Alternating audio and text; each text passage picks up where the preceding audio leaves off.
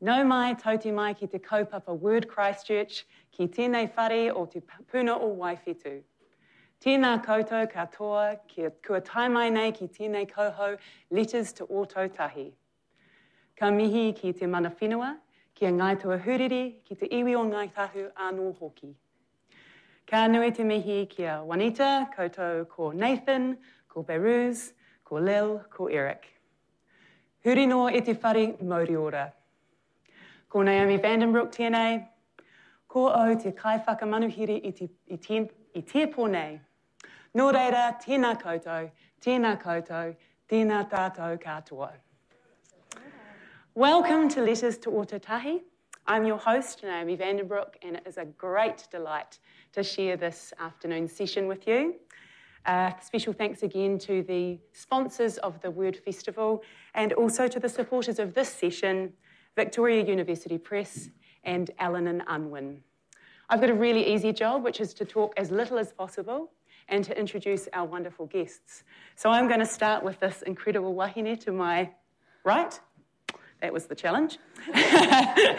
she is a multidisciplinary artist, producer, educator, and researcher. She is the director of Taki Rua's 2020 Te Reo Māori touring season, Ngā Manu Rōreka, and she is completing her, fi- completing her final year of a Masters in Māori and Indigenous Leadership here at UC. She is currently producing and directing Tumuhana alongside the Christchurch Symphony Orchestra and Suko Kali. Please welcome Juanita Hepi.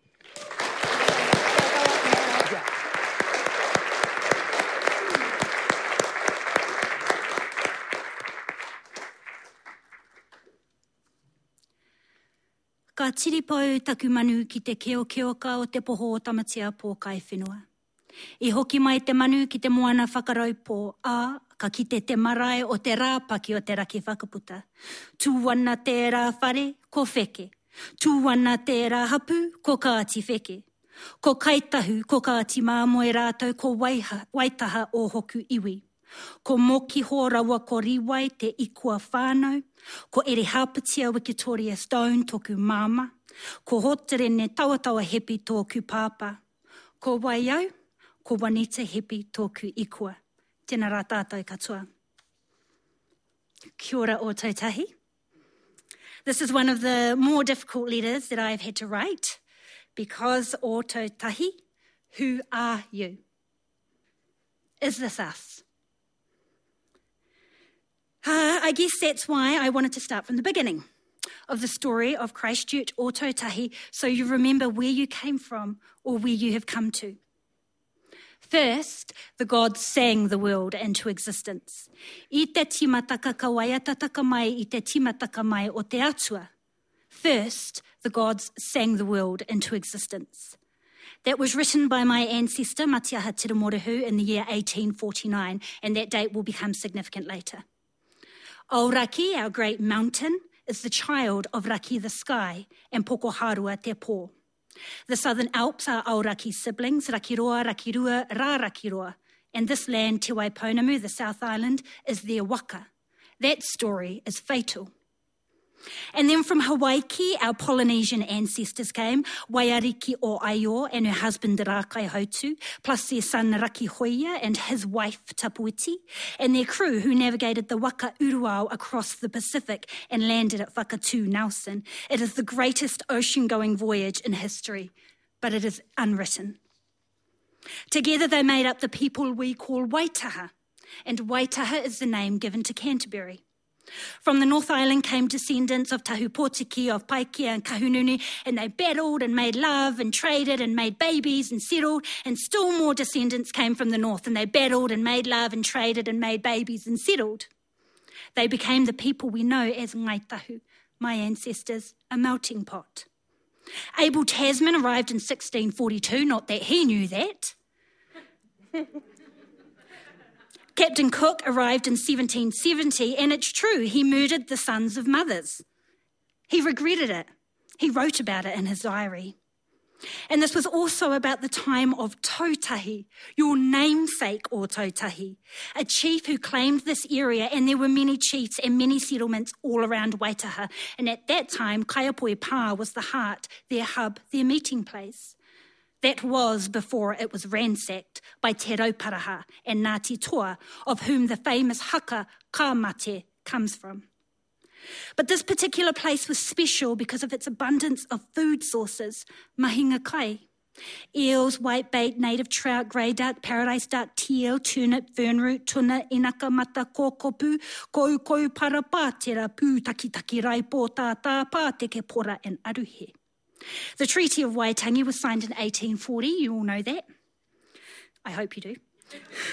In 1848, the Canterbury Purchase saw 20 million acres of Ngaitahu land sold, sold for £2,000. One year later, in 1849, significant date, Matiaha Tiramorehu wrote another document, this time a letter to Governor Eyre. It would go on to become the first formal statement of Ngaitahu grievances against the Crown, which, as some of you may know, did not get settled until 1998. In 1850, four ships arrived in the Lyttelton Harbour the Cressy, the Charlotte Jane, the George Seymour, and on my birth date, the 17th of December, arrived Randolph, carrying no less than 754 passengers from England, colonists and immigrants. Let's call them Canterbury Pilgrims. They surveyed my mother till her roots fell out. Tautahi's bones were excavated in about 1868, replaced by St Luke's Church, which, as some of you will know, came down as a result of the Christchurch earthquakes. Tautahi's bones were lost. We lost the bones of our namesake. And our spaces went through a period of beautification because just as Ngaitahu Kati Mamoe and Waitaha felt, the new settlers were invested in this fertile land too. Christchurch, the garden city, Ōtautahi, he mahi kakai. A swamp, though, was never a good place to be suburbanised. The next period in history is a well known period in history, period. All of my ancestors, all of my ancestors whakapapa here, and the European ancestors I have married into this lineage, and I am here because of all of them. Born at Christchurch Women's Hospital in 81, grew up on Purchase Street in St Albans, which used to be a 2,000 acre bog. Went to St Mary's Catholic Primary School on Manchester Street, joined the choir, Kapahaka Ballet, Intimarai Sports Tournament, lived with other people's microaggressions. Hagley Theatre Company, period of roaming, now I'm home. I was here during the earthquake. My papa doesn't like to talk about it. He had to pull the remains of a woman from the rubble as her husband stood by. He is too afraid to go through the Lyttelton Tunnel and too afraid to look back. What do you remember? The dust cloud, the sirens, the liquefaction, the lines to the petrol station, the shock, strangers embracing and crying in the street, the sun on your face where buildings once were. I live in Aranui now, and sometimes I think you've forgotten about us, Ototahi. I was here during the terrorist attack, and there will never be words to describe how that made me feel. But it made me think of Operation 8 and the raids on Tūhoe peoples and Parihaka. That was by the state. People shouldn't have to live in terror, and our Muslim sisters and brothers' voices have not been listened to for years. And the outright platforms that enable such violence have been in our city for years. And no more mothers should lose sons or daughters. I've been writing a lot about you, Ōtautahi, in my master's dissertation, which is due tomorrow, by the way. and I was thinking about you, and I was writing and thinking that I can barely even say the words in my dissertation. Hegemony, phenomenology, cultural imperialism, spatio-temporal homogenization, methodological, autoethnographic, bourgeoisie, I can't even spell that one fetishized, infantilized, marginalization regime tyrannalius. Someone's going to come up to me after this and be like, um, the words actually said like indigeneity, quantitative, qualitative, determinant, multi-epistemes, hermeneutical, militarism, and autochthonous. Dissertation, I can hardly even say the words in my dissertation. I didn't know how to finish my letter to you, Ōtautahi, so I asked the future and the past, my six-year-old son and my mother. I said, Son, if you could write a letter to Ōtautahi, to the city you live in, what would you want to say? And I don't know if he understood the question entirely, but he thought about it for ages because kids like deep thinking. And he said, Surprise, I love you. and my mum said, There are bones all across this city. They are our bones. We are the bones. Yours sincerely, Juanita Hepi.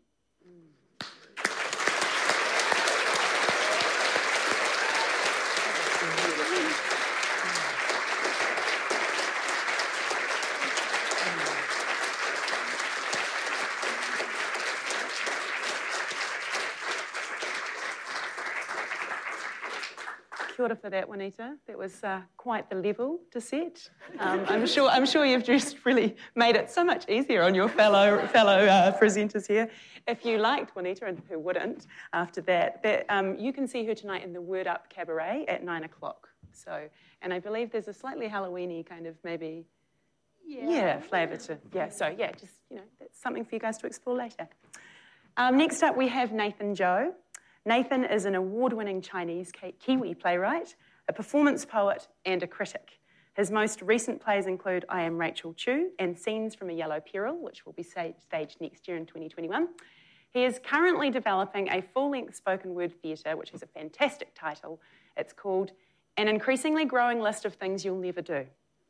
Uh, he's also one of the 2020 Ursula Bethell Writers in Residence at the University in Canterbury.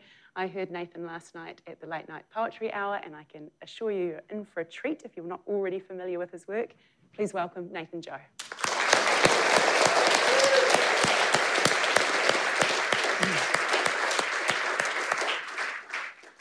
I'm the only one reading on my phone. How classic of me. Dear Ototahi, I could not write you a proper letter. I know that's a bit of a cop out. The best I could do is gather up the bits and pieces, a fragmented letter for a city of fragments. I remember reading that criticism, good criticism, is just a happy misunderstanding. I like that. I like the idea that we are all just trying to understand each other, that even when we fail, sometimes something can fall into place. To write to you seems so impossible. You are so many things, Better to write around you and hope somewhere, somehow, one of those happy accidents occurs. Writing a letter intended for the public is a sort of performance, a monologue, a spectacle. It has none of the intimacy of a journal intended for your eyes only. There's something oxymoronic then about performing a letter addressed to someone or something, a bundle of contradictions. Tap water is better in Christchurch. I remember telling people that about you when I first moved to Auckland. The tap water in Christchurch is way better. But after a while, I stopped noticing the difference. We acclimatize, adjust very quickly. Henrik Ibsen talks about the life lie, the thing a man must tell himself so he can survive, so he can live the life that he lives. That to take away that life lie is to take away happiness. How many life lies have I told myself to survive you? One of the life lies, refusing to acknowledge the canyon that sits between you, your mother, and your father, because, like wily coyote chasing the roadrunner off a cliff, you will only fall if you look down. I discovered my knack for irony living here, not as a literary device, but just as a mode of living, to hold things at a distance, to twist them until they were easier to hold on to. But irony does have its limitations. It's a poor substitute for honesty, for sincerity. When I last knew you years ago, before I moved back, you called yourself by a different name. You were simply Christchurch. You once swaggered, as they say, with the overconfidence of a mediocre white man, swinging his dick around as if everyone was supposed to know your name. You've been humbled as of late, realizing the name you were born with was not yours to change. Funny that a place can be humbled, that the residents could swell with so much, one might say enlightenment, others might say guilt or shame. You are a city plagued with feelings of white guilt. But you think white guilt is, you think white guilt is bad. Try having Asian parents. A perpetual motion machine that runs on the physics of ancestral trauma. You make me feel things, Christchurch. A real whirligig of emotions. Yellow guilt. Is that a thing? Call it a product of living between Christchurch and Auckland too long, of being pulled between both cities. Christchurch, you got me feeling liminal, like, oh my God, I feel so liminal today. no, really, how do I look? I've changed. When I last lived inside you, when I last crawled through your depths and breathed your daily air, I was so afraid, so fearful. Am I braver now? Do I walk with more comfort in my own skin? Do I look tired? I feel tired. I wanted to, coming back here, I wanted to be at the point where nothing could faze me. I wanted to be all bravado, like having the confidence to wear your shirt back to front and not give a fuck. Bubble tea isn't a replacement for having a culture. I don't know what kind of letter this is. Been trying to figure that out. Nine years ago, it would have been an emotional breakup letter, fueled by that early 20 something angst, the sort of breakup where you leave town and start all over again, the sort of breakup you breakup letter you leave on their pillow, the sort of breakup where you cannot look back like Orpheus leaving the underworld. Another life lie I told myself is that I could not live here, that there was no place for me, not the people, not the culture. That survival mechanism meant I threw myself away from you, meant that I could be angry at you forever, and now to be proven wrong, well, like carving your own space on the crust of this land, knowing it is not your land to carve onto, being neither taken or taken, taker or taken, merely drifting, drifting, drifting. Ototahi equals family, equals home, equals parents plus friends. Family means the promise or contract of unconditional love. But I don't want that. I want conditions. I want lines to be drawn so lines are not crossed. It's strange to love men who remind me of you. Another thing you taught me compartmentalizing my life, pushing stuff down, inside, deeper and deeper, like a series of Russian dolls, but each doll looks like Edvard Munch's The Scream. A guilty, guilty thoughts living here, and I have guilty, guilty thoughts now that I have returned. The distance between myself and my parents, our proximity paralleling or correlating directly with the amount of shame I feel, the geography of shame. Like, is it morbid? Does it make me a bad person to feel like I'm waiting on certain things to end before I can move on, like waiting for the entire family tree to just, for every branch to be broken, every leaf to fall before I can finally be myself, to breathe in the ashes of my ancestors, gong gong po po. Reminders that some things are never talked about over dinner, or to talk about them is to forfeit a sort of dignity or is to embarrass oneself with anger. So much unresolved, I mistook moving away from you as a sort of closure. Reopened old wounds proved I was wrong. Settling is such a two pronged word. To settle is pejorative, but to be settled sounds so, so, so good. Relaxing, contentment, peace. Do you remember any of my firsts? They are so hazy to me. First time, first kiss, first crush. You witness that, and it's difficult being with someone who knows you so intimately, who has seen you at all edges of humiliation. It's easy to hate someone who has seen the worst of you. My mother tells me how alike we are. I wonder if she means in the ways I hate her or in the ways I love her. I perhaps, or perhaps both. I don't clarify. I go to bed wondering. When I think of you, talk about you, say your name, Ototahi, Christchurch, Ototahi, Christchurch, home, home, Ototahi, Christchurch, you shapeshift in my mind. To love a city and to not have it love you back is its own form of torture, Mary Jean Chan says. Why didn't you warn me about moving back home with my parents? And like any scorn, unrequited love, I can only react in the most obvious way. I can only react harshly and to turn my back on you. I can only love you in that petty, conditional way. Like falling back in love with an ex. Gross. I love you. I miss you. I fucking hate you. I'm glad I'm back.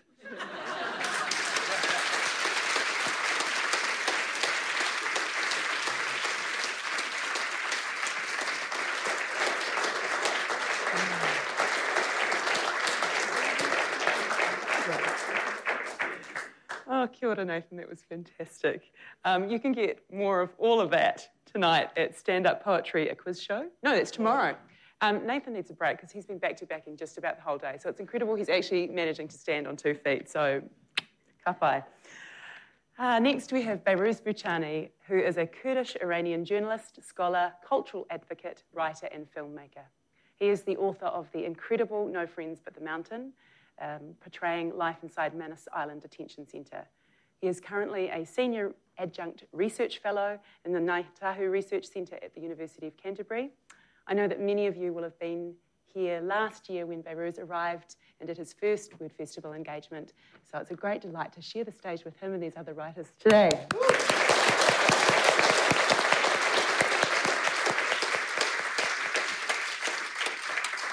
Yeah, thank you. Actually, I was uh, about to miss this event because, uh, and I think it's terrible. After a year, still I didn't know where is Gallery Center and where is Art Center. so I went to Art Center, and I said there was a conference there, and I say that uh, oh, so I'm in the uh, among the panelists. I said okay, and. Yeah, it was four o'clock, so I was about to just go to the stage, and then I was thinking, oh, the event is on 4.30. So I say, what is this conference? They say it's about IT. And say, oh. oh, then, so finally I ended up here. Uh, it has been 10 months since I arrived in New Zealand. I have been grappling with Australian culture and politics for many years. So when I got uh, here, my general impression of New Zealand was that it is a. I, I should mention this that it was difficult for me to write letters to you. I wrote a letter to my friend in Kurdistan about you. so, yeah, it has been 10 months since I arrived in New Zealand. I have been grappling with Australian culture and politics for many years. So when I got here, my general impression of New Zealand was that it is a country just like Australia. On my uh, very first day, I walked out uh, of the airport gate to meet the press, and my friend Donna gently, gently pulled me aside and whispered a warning in my ear. Behrooz, be careful what you say in front of the camera. New Zealand is not like Australia. In the afternoon of that same day, we joined some reporters in the Hagley Park. I sometimes send you, yeah, that to my friend. Uh, pictures of flowers from that park. Australian reporters complimented on the beauty of the park and its river. Donna told the reporters New Zealand is a piece of heaven situa- situated over on this side of the world. After all this time, I look back and I'm still captivated by these two memories. I feel like I now live in a house facing a beautiful garden. I can only see life through these two windows. If someone asked me regarding New Zealand, I would resp- respond New Zealand is totally different to Australia. I have, a, I have to admit, of course, that describing New Zealand as a piece of paradise still presents a challenge for me as you know, my arrival in New Zealand was particular. Uh, particular, the fact is that I ended up engaging with the middle class, middle classes from the day one. My network of, of friends has been limited to this group throughout my time here, and I have not become acquainted with other social classes. I have always observed the people around me and the different communities I encounter. Wherever I go, I focus on the marginalized and hidden parts of the society. During the time I have been here, there was just one occasion when I met a working class couple who took me on a boat ride. We, rim, we rode through the entire river that uh, runs through the city. This year, I have tried really hard to connect with the minorities, groups, and communities. More connection with them will give me a fuller picture of New Zealand. I met an activist later on who opened another window for me, someone who works with the homeless, with women who have been victims of domestic violence, and also with children living in poverty. I learned that there are still children in poverty right here in this beautiful country. Women are still victims of domestic violence, and the suicide rate is high. These are other aspects of this country. I hesitate to use the word heaven when describing it. I was born in a religious dictatorship government. Oppression involved the assimilation of minorities, uh, minoritized ethnic group into Persian culture, especially the oppression of Kurds. What I, what I was impressed with in New Zealand are the elements of Maori culture represented everywhere. For example, the name of a street or a river in Maori language, First Nations here have achieved a lot in contract, contrast to the Kurds. The more I learn about them and their struggle, the more I think about Kurdistan. The Maori struggle is uh, decades ahead of our struggle. Their achievements are like a dream for the Kurds, a dream for me. The Maori language is uh, taught here as an official language in the education system. Even in the universities, galleries, and art centers, Maori culture has a place. But after hundred years of resistance, uh, courts are still prohib- prohibited from reading in our own language in schools. We do not control our own media. The colonialists still control our destiny. It is interesting that in New Zealand, recent generation of Kiwi children are familiar with the Maori language and culture much more than the older generations. However, in Kurdistan, our new generations are being assimilated. I am worried about what will happen when our old men and women die. What will happen in the next two decades? Who can save our culture and language? Will there be any, anything left at all? However, the Ma- Maori struggle continues. There are still a disproportions number of Maori people in prisons in this country. There is still a lot of discrimination, but I feel that New Zealand is on the right way, right, right track. Of course, I am still interested in the general culture in the city where I live, Christchurch. I am still learning a lot. It is hard to believe. It is amazing when I see people greeting each other on the street every day. People who do not know each other. They greet each other in the park. They smile when they see each other every day. This is remarkable for me. Even a senator rides a bicycle down the street and smile at people.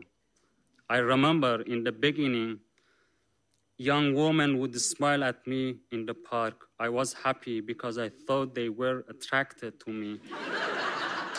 but later, I realized that these smiles were just pure acts of kindness.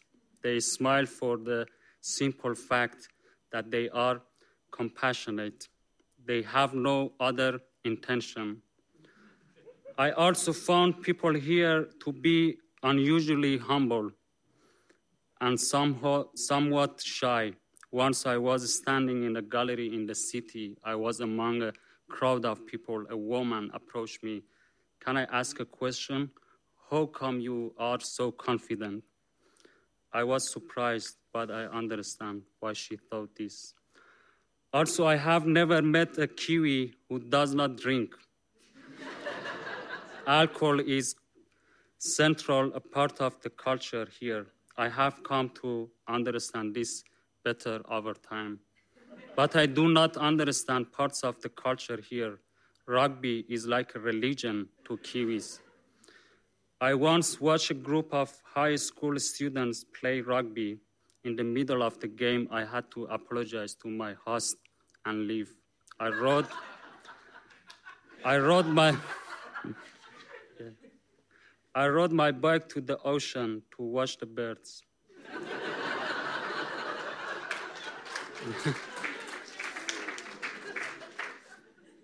Perhaps the most annoying aspect of the culture here in this city is that people are extremely disgusted by smoking. There are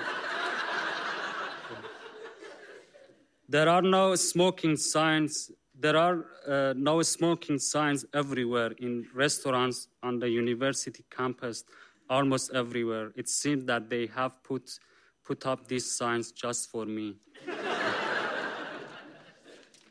I think I.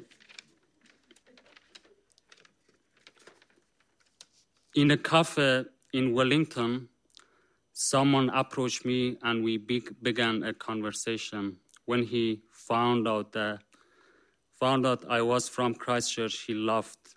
He said Christchurch is like the Australia of New Zealand. I said no. I argued that where, where else in the world can you find people who do not know each other sharing greetings?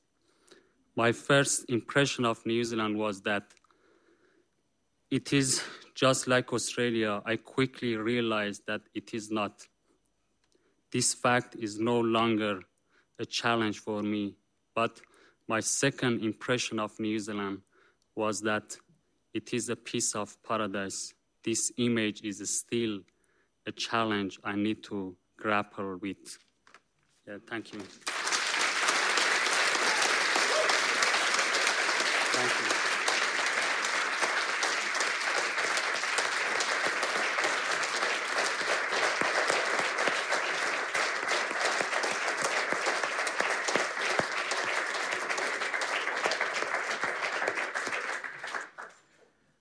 That was beautiful. Thank you. Um, we were talking last night, yesterday, wasn't it? And you said that you felt strange to be asked to write a letter about Christchurch because you're so new here. And I said, but we need to see what our city looks like through new eyes. And I think you. Yeah, I should mention this that for six months I was sleeping.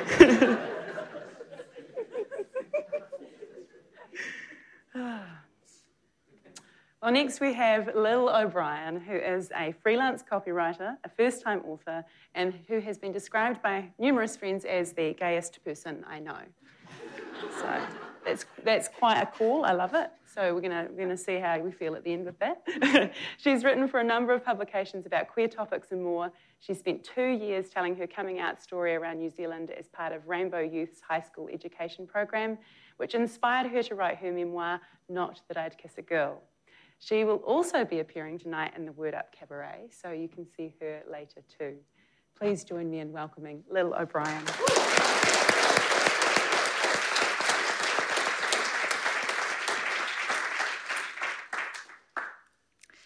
Uh, this was a, also a very difficult letter for me to write.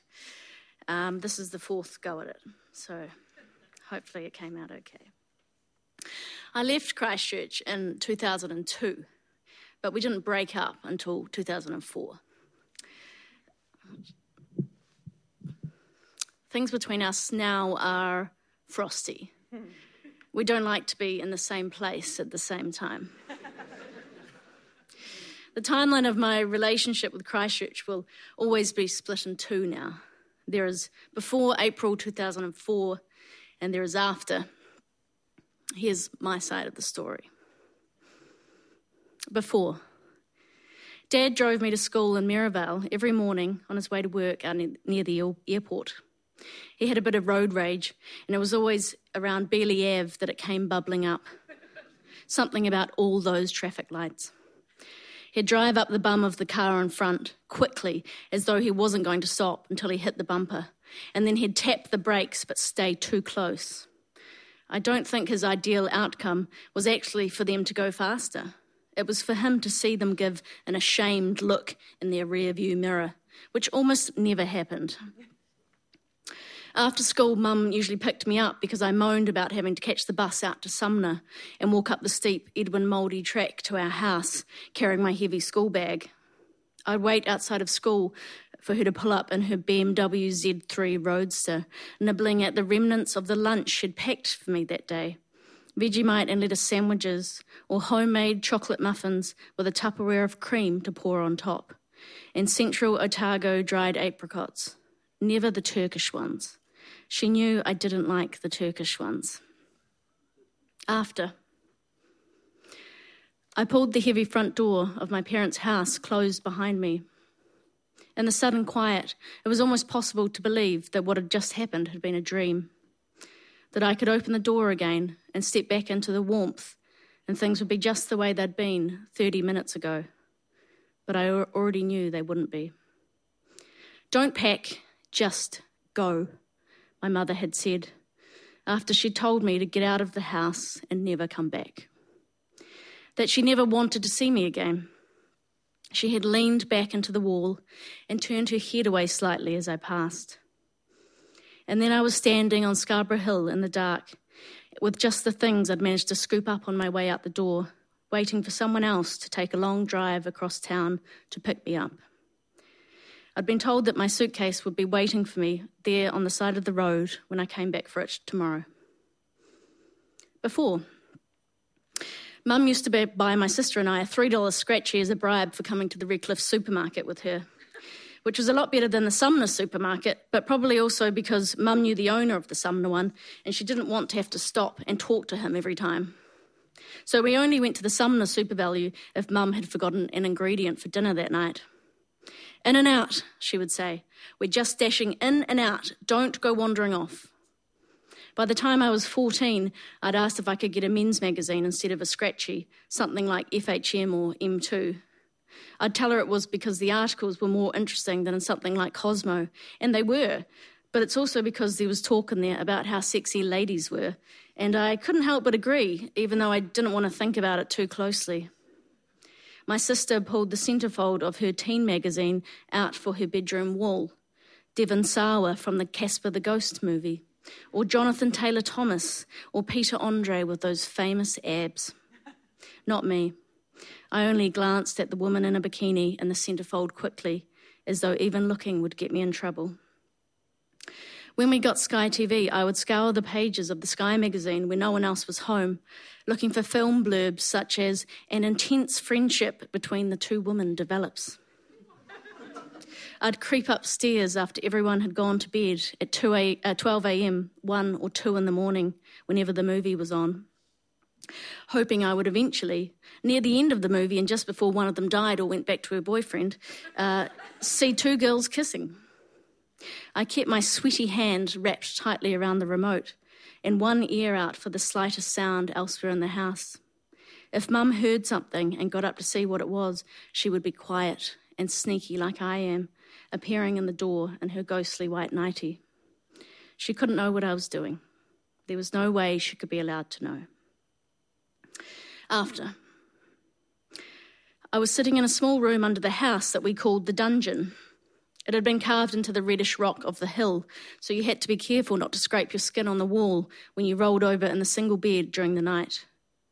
All my belongings were crammed in there, in bags and boxes. I'd been given permission to sleep down there in the dungeon for a few nights before I moved to Auckland. The rest of my family stayed in the main house, and I could hear them moving around up there. Mum ducked her head and came in, and the room suddenly felt a lot smaller. She hadn't spoken more than a few sentences to me in nine months and went straight to the washing machine and started pulling damp clothes out, Dad's shirt arms getting tangled around the fins inside. I sat on the bed, pretending I wasn't anxious. I went through your things, she said into the silence. What? I said. I went through your things and I found all your lesbian paraphernalia. She told me how she'd found love letters and a vibrator too. I just sat there. I wondered what part of that was the lesbian paraphernalia. or was it the sum of that that was the lesbian paraphernalia? Why do you keep doing this to yourself, Mum? I said. You're just hurting yourself. When I left the house that time, I really did never come back. Before, Mum and Dad seemed to enjoy having all my friends around. When I was 17, my best friends Coop and Bridget came over most weekends to get away from the Rangi boarding house. I say Rangi because that's how we always said it. uh, we'd get ready to go out to the strip in my massive bedroom downstairs. And when we emerged, Mum would shuffle us together to take a photo, smiling reflexively as she clicked the button. At 18, I brought home a dozen of the new friends I'd made at University College, Unicol, in Dunedin, and Mum set us up at the formal dining table for our binge drinking. She ordered pizza for us and hovered in the kitchen, ready to chat to any of her eldest daughter's new friends. When we left for town with shrieks of, The taxi's here!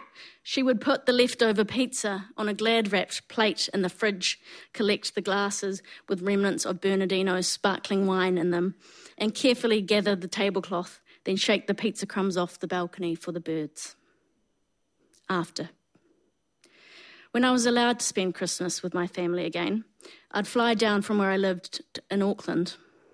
My sister, three years younger than me, had been through Otago University by then, too, and one evening a whole bunch of her mates from Knox College came over for dinner. Mum and Dad still loved having their daughter's friends around, but not this daughter. My parents didn't know any of my friends anymore. They didn't know I had a girlfriend who I'd been dating for three years. We'd been going out almost the same amount of time as my sister and her boyfriend, who was sitting next to her now at the formal dining table. I could see Mum making googly eyes at them, happy to see her daughter happy. They didn't want to know what made me happy because it didn't make them happy. I felt so disconnected from that scene of mum and dad and my sister and a rowdy bunch of boyfriends with their girlfriends sitting around the table that I got up and began clearing the plates, loading the dishwasher, and topping up drinks. It was one of the safe roles I could play in this family now. I was still their daughter, but all my edges had been smoothed off. I was perfectly obedient now. and then I wrote a memoir. Dear Christchurch, I know it's not really your fault. The fracture isn't between you and me, it's between my Christchurch family and me. Since April 2004, on a pleasant autumn evening when I accidentally revealed I liked girls, not boys, and split my before into an after. Thank you.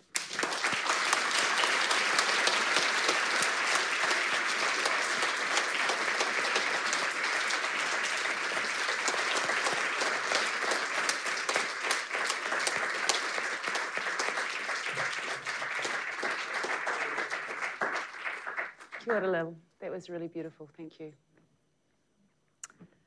Finally, in this incredible, incredible group that Rachel managed to assemble for this event, I think we should maybe just give her a wee round of applause.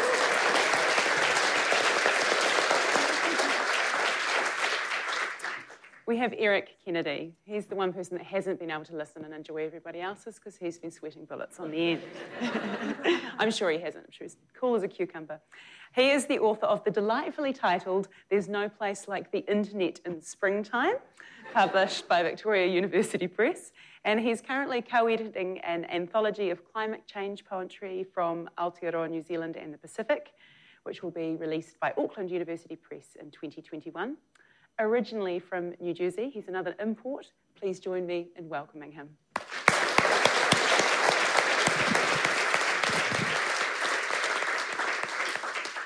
Uh, kia ora koutou. Um, these letters are set in 2013, which is when I um, came to this country, and um, it's not just me, the city is also writing back to me. So, Dear Ōtautahi, I hope this letter finds you well. oh, God, sorry, that's a horrible way to begin this. Let's start again. Hi, Ōtautahi. I hope I'm not being too forward, but the fact is, I've fallen in love with someone who lives in you. We met on Twitter, and I was thinking of moving to you. I'm a big fan of your work, especially the whole stoicism through a thousand earthquakes thing. that was clutch. Do you have any advice? Or do you know anyone who's looking for an overeducated white poet with sideburns, perfectionist tendencies, and a mania for cats? Oh, I have worked in publishing as a copy editor, so I would never forget the macron over the O in Ōtautahi, if that helps. Lol. Yours, Erik. Dear Erik, thanks so much for getting in touch. I'm sure you'll appreciate that I'm extremely busy at the moment, being fixed up. I don't feel very well some days. So I don't have the energy to give an in depth reply to every correspondent. If there's one thing I want to impart to you, it's this don't take love for granted. If you think living in me will secure you love, I reckon you've got to go for it. No one ever died saying, I wish I'd spent more of my most important romantic relationship on the internet. By the way, was that bit about being a poet a joke? If so, Seriously, though, if you're a builder or a doctor, that would be awesome. Yours, Ōtautahi. Dear Ōtautahi, oh no, the poet thing wasn't a joke. That's not a problem, is it? Yours, Erik. Dear Erik, now I feel bad. No, there's nothing wrong with being an artist. As a city, that's the last thing I should suggest. What I wrote was a defense mechanism. Capitalism upends all our values, and we wind up disparaging essential parts of our emotional lives because the system doesn't pay us for them, and that frightens us. Under capitalism, it's frightening to spend your time making art because maybe the market will have no use for it and you'll look stupid. And yet, when certainty and material comforts are taken away, even the bean counters turn to art for solace. A story as old as the history of disasters, and take it from me, a city that has been through some disasters. Yours, Ōtautahi. Dear Ōtautahi, oh, that's a relief to hear your perspective on art. I feel that way too sometimes. My disasters have been more personal than world historical, although my friends and I could see the smoke on 9 11. But art has always been like a soothing inhalation of vapors to me. It's also a way of processing events, of resolving my disputes with the world with honesty. But you know all that already. You've had your fair share of artists over the years, as I'm discovering as I read up on the scene. Yours, Erik. Dear Erik, there's a Hera Lindsay Bird line that goes, I used to think arguments were the same as honesty. Not a poet from me, but I think the point is a good one. Or, as Allen Curnow said, a poet who has a better claim to being from me, come to the cliff and discover truth out of blear experience. Good luck. Yours, Ōtautahi. Dear Ōtautahi, I haven't written for a while because I was worried that I was bothering you by writing too much. Just thought I'd let you know that I've got plane tickets. I really appreciate the advice you've given me. Yours, Erik. Dear Erik, so when I said I was busy before, that wasn't strictly true. I was active, but not overextended. Look, I'm a city. I'm a super consciousness, like a minor god. I'm a neural network with streets and buildings and sewers, a hyper intelligence with a couple of little rivers flowing through it. I can handle a bunch of people talking at me at the same time. You have no idea what some cities have to put up with. I could tell you stories about my friend Paris. Anyway, so I said that I was busy because I didn't know you yet, but you seem all right. But in another way, we've really said everything we have to say to each other. Cities and people, there's a limit to the depth of communication we can have. We're different creatures. The lion and the impala don't talk philosophy together at the watering hole. I'm pretty good at talking in the oracular register. Remember when I gave my pronouncements on love and arts and capitalism? But I don't really do the bants. So since you're coming, I'll finish up with a peroration in another mode that cities excel at, speaking in the rhapsodic guidebook. So I hope you enjoy my ionized winds, my slightly treacherous beaches, my caves and moa skeletons, my bird covered ruins, my potholed roads, my tidal flows, my caldera skimming fogs, my port full of logs, my long tunnel to go through, my what high school did you go to's? my roadside pukekos, my hillside echoes. You get the point. Yours, Ōtautahi. Dear Ōtautahi, it was so nice to meet you the other day at the airport with the bats playing over the tannoy in the arrivals area. Just what I would have wanted. Yours, Erik. Dear Erik, no problem. See you around. Your city, Ōtautahi. Thank you.